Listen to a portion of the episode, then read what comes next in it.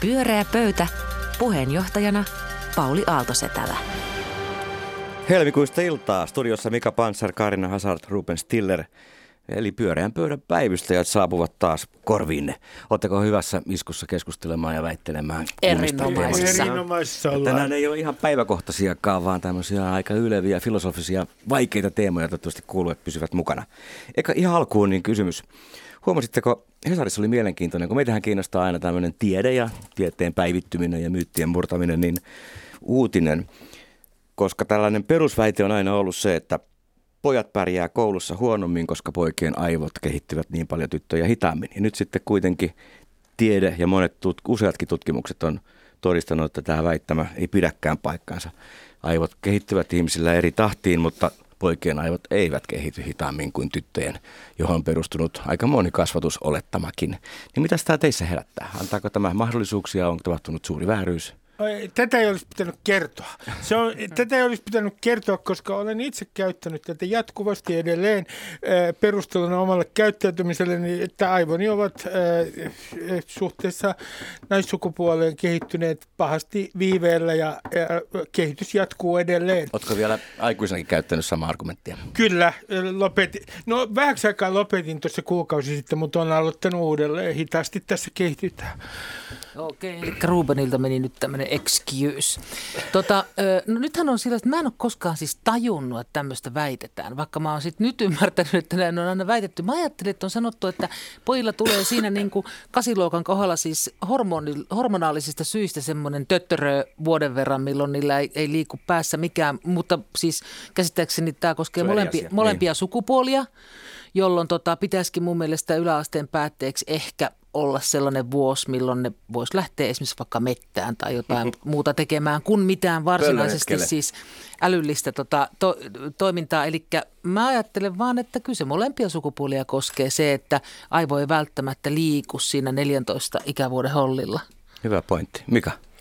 No, mä oon aivan varma, että yksilölliset erot syötään koko aivokeskustelun, eli ne lapset, jotka on syntynyt tammikuussa, on aivan eri tilanteessa kuin lapset, jotka on syntynyt joulukuussa. Se on paljon isompi asia ja henkilökohtaisesti mä, mä on edelleenkin uskon tähän Rubeninkin teoriaan siitä, että meidän aivot on aika hitaasti kehittynyt. Mulla ainakin koulu oli järkyttävä paikka ensimmäiset vuodet. Ei, ei aivot ei riittänyt Hei, siihen. mullekin Tiedemiehiä koulu oli järkyttävä paikka, koko Voi. yläasteen.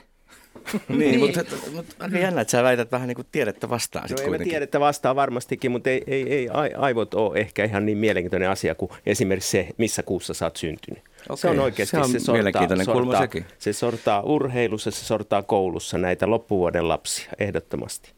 Miksi tämä on mun mielestä tärkeää on se, että on tutkimukset todistaa niin koulutuksessa kuin kasvatuksessa ja työelämässä, että ihmiset kykenee paljon parempiin suorituksiin, joihin uskotaan. Jos on alus, alkaenkin tilanne se, että heihin ei luoteta eikä uskota, niin eipä mitään sitten tapahdukaan. No Siksi tämä on musta tärkeää. Eikö hyvä pointti? Mutta mikäs meidän seuraava teema on, Ruben? Tekopyhyys! Tekopyhyys! Tekopyhyys. Kaksoismoralismi. Kaksoistandardit. Ää, Ja jos joku muistaa, niin tässä pari viikkoa sitten kansanedustaja Anna Kontula yritti päästä Gaasaan ää, ja sitten Israelin poliisi otti hänet, hänet kiinni. Hän on sitä mieltä Anna, että ää, Israelin valtiolla ei tavallaan sionistisena projektina ole olemassaolon oikeutta. Hän vastustaa, sanoo myös vastustavansa kaikkea nationalismia. Ja häntä on muun muassa tässä keskustelussa syytetty kaksoistandardista ja, ja siitä, että hän ei sitten suhtaudu kaikkiin valtioihin samalla tavalla. No, mutta tämä on laajempi ää, keskustelun aihe. Israel, Israel on usein tässä keskiössä, että onko Israel tiukemmassa ikään kuin tarkkailussa kuin arabivaltiot nimenomaan suomalaisessa vasemmistossa. Ja nyt kysyn ensinnäkin teiltä, onko suomalaisella vasemmistolla kaksoistandardi lähi suhteen tai jonkun muun alueen suhteen? Ja toiseksi, mitä muita kaksoistandardeja oikein löydätte? Lähdetään tällä yhdellä nyt liikkeelle. Kaarina. Onko suomalaisella vasemmistolla kaksostandardi lähi niin kuin oli Niin. kysymys. Mulla ei ole aavistustakaan. Mä olen seurannut tätä asiaa nähtävästi niin huonosti, että en kyllä pysty nyt vastaamaan tähän. Mutta jos oliko jonkun sopiva ennakkoluulon tähän kohtaan, niin minkälaisella tota, no ei siis mä, öö, Niin, puhutaanko nyt yleisesti niin kuin sitä, että tota kaksoistandardeista tai, tai, ka, Niin, tai ö, kaksoismoralismista vai puhutaanko Anna Kontulasta vai puhutaanko Israelista? Puhutaan äh, yleisesti kaksoistandardeista. Minkä, M- mut missä sä näet kaksoistandardeja, no kaksinaismoralismia? no esimerkiksi siinä, millä tavalla me huolettomasti ostamme vaatteita ja kännyköitä tieten varsin hyvin, minkälaisissa olosuhteissa ja keiden selkä, selkänahasta ne tehdään. Niin kyllähän se on meidän jokapäiväisessä elämässä koko ajan läsnä, muiden sorto.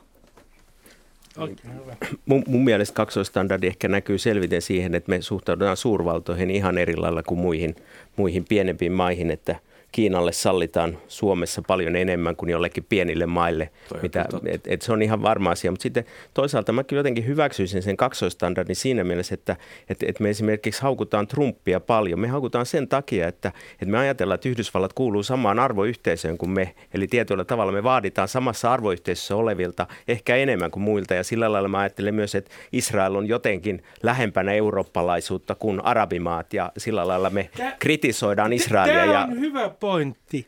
Tämä on erittäin hyvä pointti, koska mä luulen, että tämän äh, äh, vasemmiston äh, Israel-kritiikin taustalla on nimenomaan tuo ajatus myös, että Israelilta ikään kuin voi odottaa enemmän. Mutta sitten mä veikkaan, että siellä on toinen asia, joka ei liity pelkästään lähi alueelle, Israelin ja Arabimaihin, vaan muuallekin. Että jos mielletään, että joku alue kuuluu samaan sivilisaatioon tai joku maa, niin sitä kohdellaan eri kriteereillä. Ja siinä on vaarana sitten tällainen niin sanottu käänteisrasismi. Toisin sanoen, jos ajatellaan näin, että arabi, arabeilla on oma sivilisaationsa, niin sitten ajatellaan, että no, enpä puutu tuohon millään tavalla, koska heillä on omat sääntönsä. Ja viime kädessä se voi johtaa ajatukseen, että heille kelpaa niin kuin huonommatkin ihmisoikeudet. Ja mä, mä luulen, että tässä on paljon, äh, paljon tällaista ajattelua taustalla, että mitkä valtiot kuuluvat meidän sivilisaatiomme ja mitkä jotkut toiseen. Mutta kyllä siinä varmaan, jos ajatellaan, että vasemmisto suhtautuu nihkeästi Israeliin, niin voihan siinä olla siitäkin kysymys, että, että vasemmisto suhtautuu nihkeästi uskontoon. Että Israel on kuitenkin, eikö se nyt ole siis maa, jonka kristityt halusivat antaa ottaa muslimeilta ja antaa juutalaisille. Eli siis valtavasti uskontoa koko ajan läsnä. Ja jos vasemmistolainen ajattelu lähtökohtaisesti on sitä mieltä, että tämän uskonnon ei pitäisi välttämättä näytellä niin hitommoista osaa, ja kun tiedämme, että oikeisto taas on länsimainen oikeisto niin, niin maan perusteellisen kiintynyt kristinuskoon, niin voihan olla, että siinä on tällainen uskonto, ei-uskonto niin kuin asia myöskin. Me, noin voisi ajatella, mm. mutta kun katsoo, miten äh, mun mielestä, äh, tämäkin on tietenkin hyvin epämääräistä puhua koko vasemmistosta, puhutaan tietyistä aktivisteista siellä. Miten siellä ajatellaan esimerkiksi, äh, jos ollaan oikein pro äh, äh, palestinalaisten puolesta, niin siellä niin kuin puolittain ainakin, vähintään puolittain hyväksytään Hamasin toiminta. No Hamashan on teokraattista yhteiskuntajärjestystä Gaasassa ajava ryhmittymä. Mä ymmärrän hyvin, että Israelin valtion kohdistuu kritiikkiä. Y- ymmärrän sen erittäin hyvin, mutta mun täytyy sanoa, että tässä on mun mielestä pitkän aikaa vallinnut varmaan monista eri syistä tämmöinen tietynlainen kaksoistandardi arabivaltioiden sisäisen väkivallan suhteen. Mä otan yhden esimerkin. Tämä ei koske vaan vasemmistoa. Saddam Hussein oli vallassa Irakissa, niin suomalainen rakennusteollisuus ja vähän muukin teollisuus teki kukoistavia kauppoja. Ei, eipä Suomessa kritisoitu Irakin sisäistä ihmisoikeustilannetta. Ja sitten on toinen tekijä, että jos Algeriassa sisällissodassa kuoli 200 000 ihmistä noin, niin sehän ei niinku nä- näyttänyt kiinnostavan täällä ollenkaan. Se oli niinku ikään kuin sisäinen alue, a- asia. Ja mä luulen, että sisällissodat, jotka on liian monimutkaisia, niin niihin niin kuin Syyriassakin. Syyriassa Jossain vaiheessa kuolee kyllästytään, koska ei löydy hyviksiä ja pahiksia. Niin, mutta mut kyllä mä niin kuin sanoisin, että, että että vas- vasemmistolle ja oikeistolle niin yksi tämmöinen universaali standardi on kuitenkin YK ja, ja se, että Israel ei noudata YK päätöksiä, niin onhan se oikeasti aika törkeä si- miehityksestä, si- mm. si- si- siirtokunta kysymyksissä ja muussa semmoisessa. Ja, ja ihan kaikilla suomalaisilla luultavasti ihmisoikeuskysymyksissä on, otetaan se, mikä on YK-linja, on se arabimaata tai jotain muita. Mutta se on totta, että monimutkaisia asioita, että mitäs me täällä niin pystytään ymmärtämään sunnien ja shian niin ryhmien suhteessa Venäjään esimerkiksi. Ihan mahdotonta. Ainakin mun, mun ymmärryskykyni ei tässä kyllä riitä. kun sä otit tuon Kiinan äh, esiin, niin voisiko Kiinankin kohdalla vaikuttaa kerta kaikkiaan se, että se katsotaan jollain tavalla, että se on jotenkin oma sivilisaationsa, eh, josta, joka, johon meillä ei ole niin kuin oikeastaan minkäänlaisia intohimoja. Suome, suomalaisilla on tietenkin tietynlaiset intohimot meidän naapurivaltio Venäjään, mutta Kiina on vähän niin kuin kaiken tuolla puolen. Jonka tärkein funktio on se, että meidän kauppa pelaa. Tota, mutta Kiinasta ja kaksoistandardista tota, mulle tuli, mä oon ihmetellyt viime aikoina sitä uutisointia, että kun meille kerrotaan lehdissä, että suurin piirtein puolet Kiinasta on karanteenissa. Ihmisiä siis estetään kokonaan liikkumasta. Ja me ollaan ihan, että oi kun kiva ja kätevää. Ja se siitä. Siis että mä mm. tarkoitan, että voisi kuvitella, että esimerkiksi liikkuminen, vapaa liikkuvuus, tiedonkulku ja muu olisi meille jonkunlainen arvo. Mutta nyt kun ollaan ihan, että voihan Wuhan, voihan Wuhan ja, ja tota virus, niin me ollaan ihan, että no se on kyllä kiva, että Kiina pitää kaikki ovet säpissä, ei puhuta siitä enempää. Niin eikö tämäkin ole? On. Niin. Mutta mut kyllä Hesarissa niin uiguuritilanteesta uutisoidaan todella usein ja se uiguurien tilanne Kiinassa on aivan järkyttävä, että, että emme nyt ihan sokeita olla. Mutta sitten kun mietitään akateemista kansainvälistä yhteistyötä tai firmayhteistyötä, niin kyllä unohdetaan Kiinan ihmisoikeusrikkomukset ja se on aika mun mielestä todella törkeää. Sitten mä otan yhden poliittisen tämmöisen täydellisen ää, ää, niin tekopyhyyden. Siis, tämä on tietenkin itsestään sanonut. Tämä perussuomalaisten puhe siitä, kuinka ne yrittää koko ajan niin kuin hämmentää koko rasismikäsitteen.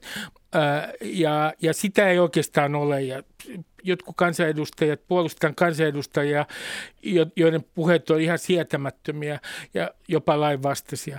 Ja samaan aikaan, jos perussuomalaisiin kohdistuu jotain niin sanottuja ennakkoluuloja, niin reagoidaan hirveän ää, nopeasti.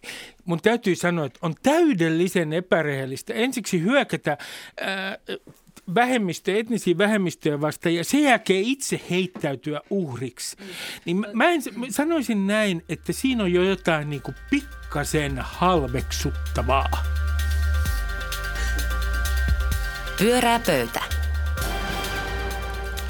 Pyöreä pöytä tänään Mika Pansar, Kaarina Hasard ja Ruben Stiller ja Kaarinan teema. Tota, Äskeisen vielä sanon nopeasti, että professori Janne Seppänen hienosti tätä Rubenin viimeistä aihetta eilen kommentoi blogissaan. Löytyy Googlella. Tota, joo, mun aiheeni. Mä olen nyt ö, kärsinyt tällaista lumen puutteen aiheuttamaa melankoliaa jo jonkun aikaa. Ensin tietenkin odotin sitä sillä vähän tuskastuneena ja sitten kun nyt alkaa käymään selväksi, että tänne pääkaupunkiseudulle lunta ei tule, vaan linnut kohta jo pesivät ja niin edelleen, niin mä huomaan, että mitä tämä niinku tekee. Tämä saattaa mut levottomaksi, tämä saattaa mut haluamaan lumen äärelle. Mun on vaikea uskoa, että oikeasti kun menisi yksi talvi, että mä en kokisi lunta lainkaan Suomessa kotonani. Eli saaristossa siis kukkii tota, leskelehti, Turussa kirsikkapuut ja karhut on jo hereillä Korkeasaaressa ja meillä on pelkkää myrskyä. Oli viime viikonloppuna ja taas on tulossa myrskyä. Ja maa on pettänyt, märkä maa Tampereella talon alla.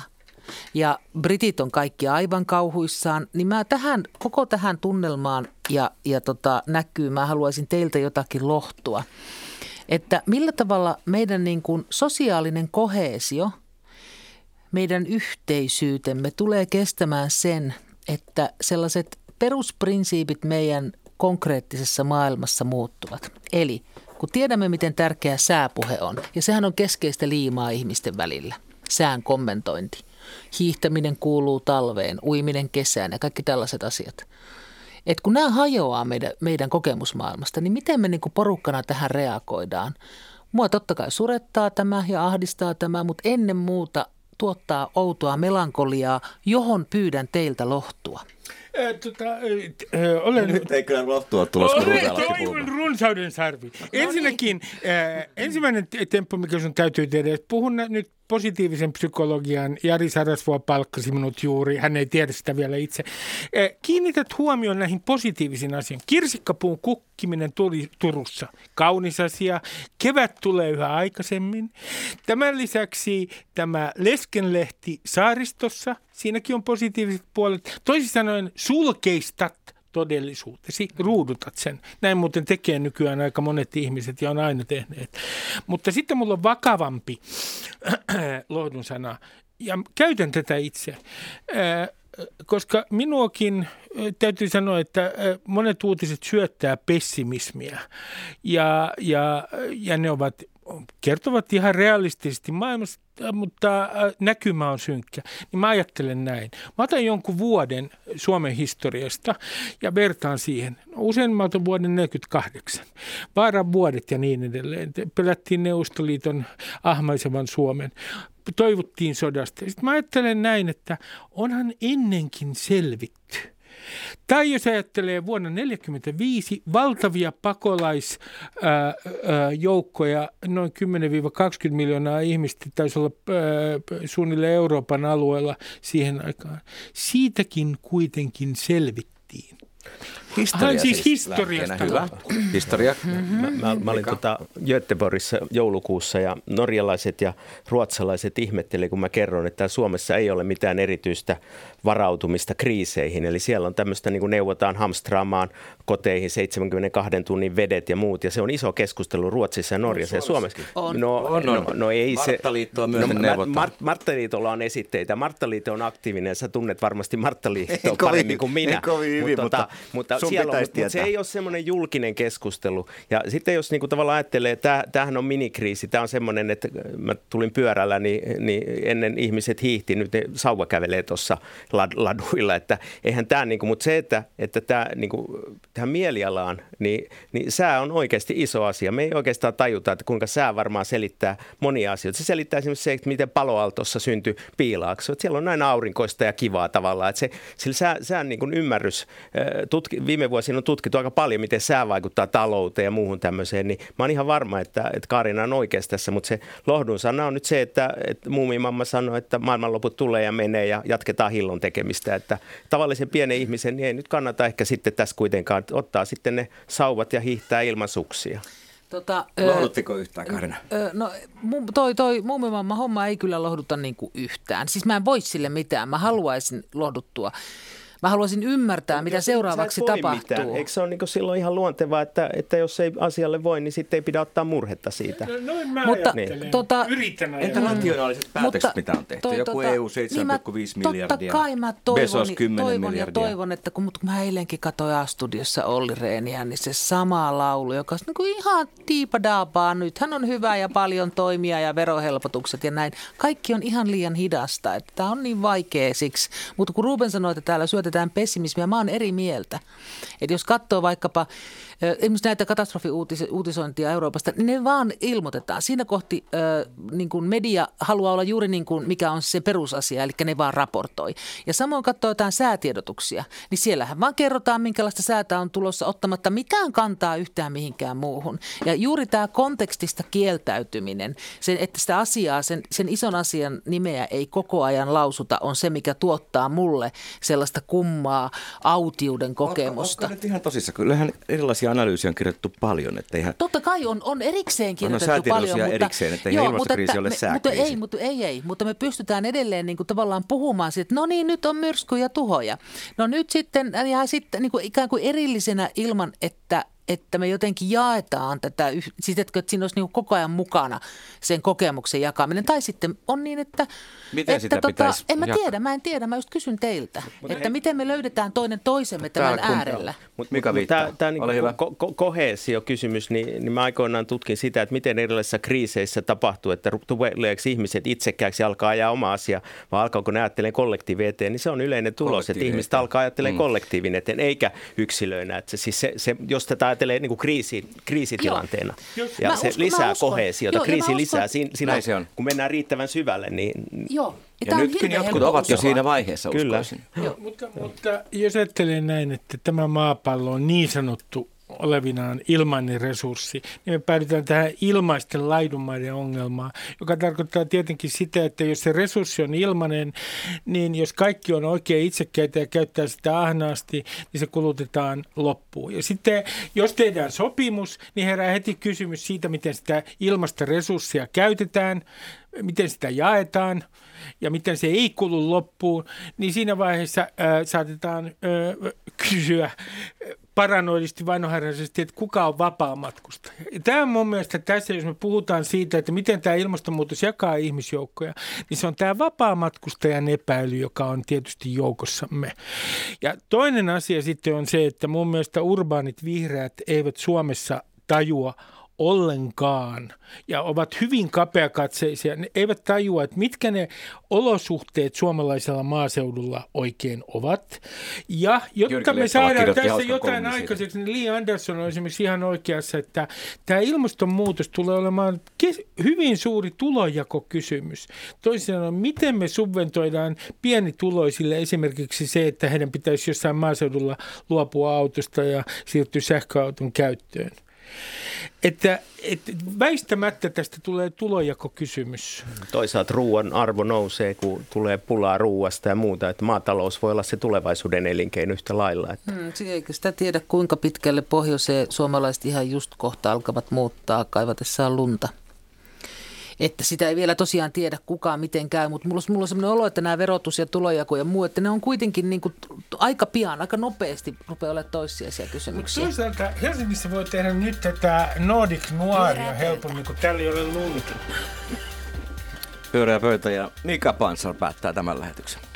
Viime vuosina on aika paljon puhuttu totuuden jälkeisestä ajasta, että on ollut joku – aika ehkä, jolloin enemmän oli totuutta mediassa ja muualla. Nyt tavallaan varsinkin sosiaalinen media on tuottanut tämmöisten valheellisten käsitysten maailmaa ja, ja se, sitä mä itse, itse niin kuin olen miettinyt nyt, kun mä olen viime päivinä lukenut sosiaalisen median viestejä, satoja viestejä aiheelta valtion velkaa, että onko se totuus edes tavoiteltava tai onko se varma totuus se, mihin pitäisi pyrkiä. Että se on, mä oon aina ennen tässä ohjelmassa puolustanut ihmisten oikeutta oksentaa sosiaalisen median, mutta luet 200 sivua, tuhansia varmaan kommentteja, niin niin vähän muuttunut tämä käsitys. Ja se, se niin kuin kiinnostava tässä on se, että, että tyypillisesti silloin kun puhutaan valtion velasta, mä oon lukenut vuoden 2017 keskustelua vasta, että ne muut, vuodet on vielä lukematta, niin tota, on tyypillisesti semmoinen niin hyvin yksinkertainen tarina, että valtion velasta ensinnäkin tarjotaan objektiivisia numeroita, ikään kuin ne olisi objektiivisia.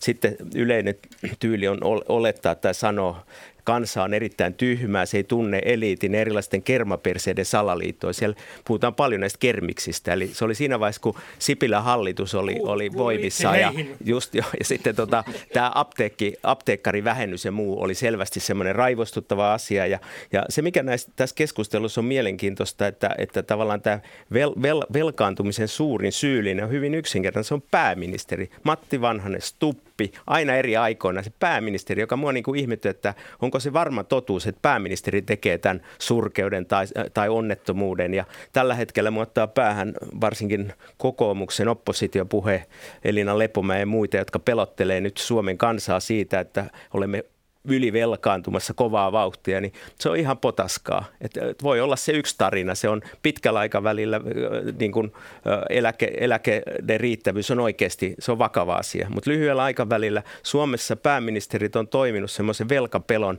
ajamana jo kymmeniä vuosia. Se on suomalainen traditio, että me pelätään velkaa. Jos katsoo sitten näitä ö, kauhuhallituksia, joissa vanhassit ja stupit on ajanut, niin se on hyvin niin kuin vaka, vakaata ja vakiintunut. Ei siellä ole mitään semmoista kauheita tapahtunut, enkä varsinkaan usko, että pääministerit on syyllisiä. Ja mä itse nyt toivoisin, että siirryttäisiin tämmöiseen niin kuin tota, noin uudenlaiseen varman totuuden jälkeiseen aikaan, että ei ole enää varmoja totuuksia. Onko teitä jotain, ärsyttääkö teitä jotkut varmat totuudet? Mulle tämä valtion velka on täynnä potaskaa. Se on aina ollut sulle yksi sellainen teema, mitä sä mietit. Varmasti joo, on, kyllä. joo.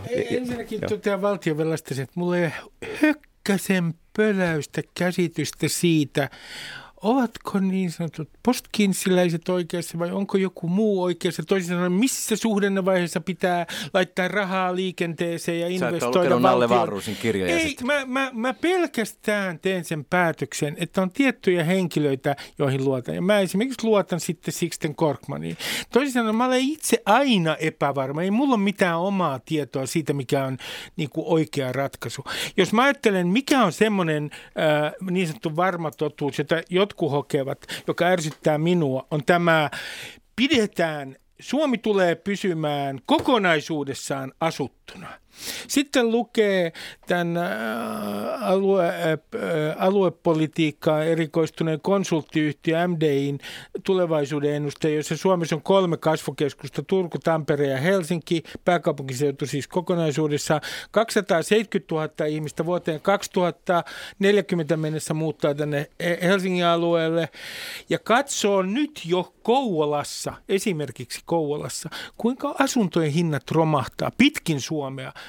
Kiinteistösijoittajat sanoivat, että miljoona asuntoa on väärässä paikassa. Hirveä rakennemuutos menossa ja jotkut vaan hokeet. Ei, kyllä me pidetään koko Suomi asuttuna.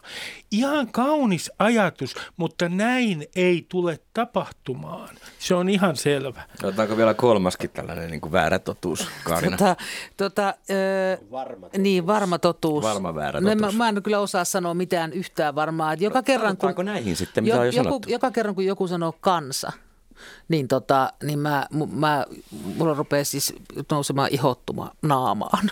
Minkä takia, minkä takia että, että, että, että mä sanon? No sen takia, koska, koska se on sitten sen jälkeen tulee aina jotakin paskaa sieltä, jotakin ihan, siis ihan mahotonta.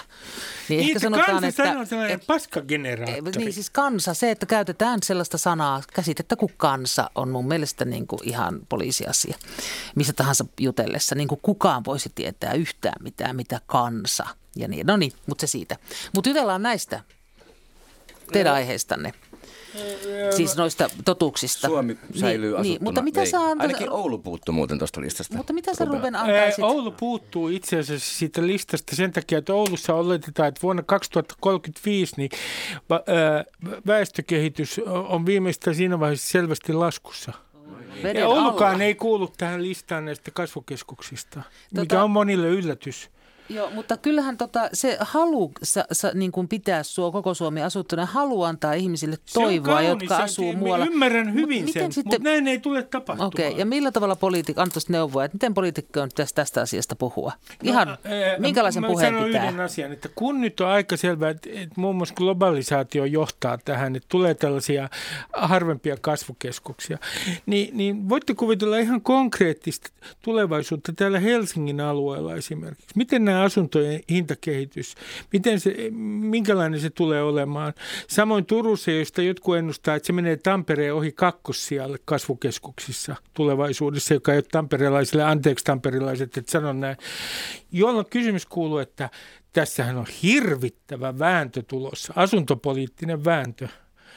Mit, mit, miten on, onnistutaan rakentamaan tänne asuntoja, kun tämä helsinkiläinen asuntopolitiikka ei ole toiminut tähänkään asti erityisen hyvin? Niin Tuossa tota, tieteen ja teknologian tutkimuksessa puhutaan tämmöistä kuin varmuusloukusta, että, että tämmöiset ihmiset, jotka tietää vähän jostain asioista, niin he ovat hyvin varmoja. Ja kun sä viittasit Sixten Korkmaniin, niin hänen puhetapansa ei ole sellainen, että näin tulee tapahtumaan, vaan, vaan siinä on aina se kysymysmerkki enemmän kuin huutomerkki. Ja, ja sosiaalinen media on täynnä sitä huutomerkkiä. Ja se on niin kuin niin tavallaan... mullakin tässä väestöennusteessa. Ky- kyllä oli juuri näin. Mutta tot, joo, sen takia... Pidätkö todennäköisenä, että tulevaisuus on tämmöinen? Siis kysymysmerkki vai huutomerkki? Tota, että tulevaisuus tulee olemaan se, että vuoteen 2040 mennessä tämä ajatus siitä, että pidetään koko Suomi asuttuna, niin se on ihan kuollut. Ruotsissahan tämmöinen analyysi taidettiin tehdä, eikö tehty? Ja, ja Ruotsia on niin kuin ty, ikään kuin tyhjennetty määrätietoisesti. Taas Norjassa on määrätietoisesti pidetty aluepolitiikkaa, tuettu erilaisin keino maahanmuuttajat sidotaan tiettyihin paikkoihin veroeduilla ja muilla. Että kyllähän on olemassa se. on niin, mahdollinen. Että on, on mahdollista. Että tota, mm. Kai me toivomme, että Suomi säilyisi asuttuna. No niin, minäkin toivon, mutta... Mitä sille voisi tehdä? Mitä sille voi tehdä? Suoraan sanoen, mä, mä, minä en näe, että tämä on varmaan minun omaa naiviuttani, mutta mä en näe tälle kehitykselle, mä en näe niinku semmoista suurta toista vaihtoehtoa. Ja mo, minä suuren myös sitä, että kun tämä muuttoliike tapahtuu, niin mä luulen, että tämä ei sada mitenkään keskustapuolueen laariin. Ja nyt, kuten olen aikaisemminkin sanonut, niin pitäisi vaan toivoa, että ääniä sataisi keskustan laariin, koska se on Suomen poliittisessa järjestelmässä tasapainottava voima. Tänään oli Kallupissa joku pieni heilahdus, kun Paavo Väyrynen liittyi keskustapuolueeseen. No niin, tietenkin. Tota, eh, mutta miten toi valtiovelka? Niin me, miten meidän nyt sitten, Mika, pitäisi suhtautua kansalaisina koko tähän keskusteluun? Tässä on neljä eri tarinaa, mitä voi kertoa. Yksi on, että Suomen valtio, julkinen sektori on Norjan jälkeen Euroopan toiseksi vahvin. Meillä on tämmöinen, se on erittäin rikas, eli se velka, se toisella puolella on paljon omaisuutta. Mutta sitten se, että se vie väärin asioihin huomioon, niin se kuntatalouden kriisi, että siitä pitäisi puhua paljon enemmän. Ja silloin valtion pitää velkaantua antaa kunnille sitä rahaa. Pyöreä pöytä voisi puhua muuten ensi keskiviikkona kuntatalouden kriisistä. Se jäi nyt vähän pikkusen vajaaksi tässä. Kiitos. Mika Pantsar, Kaarina Hazard ja Ruben Stiller hyvistä argumenteista ja vastaväitteistä. Minun nimeni on Pauli Aaltostella ja siirryn tässä luontoiltaan puhumaan pöllöistä. Nähdään ensi keskiviikkona. Pyöreä pöytä.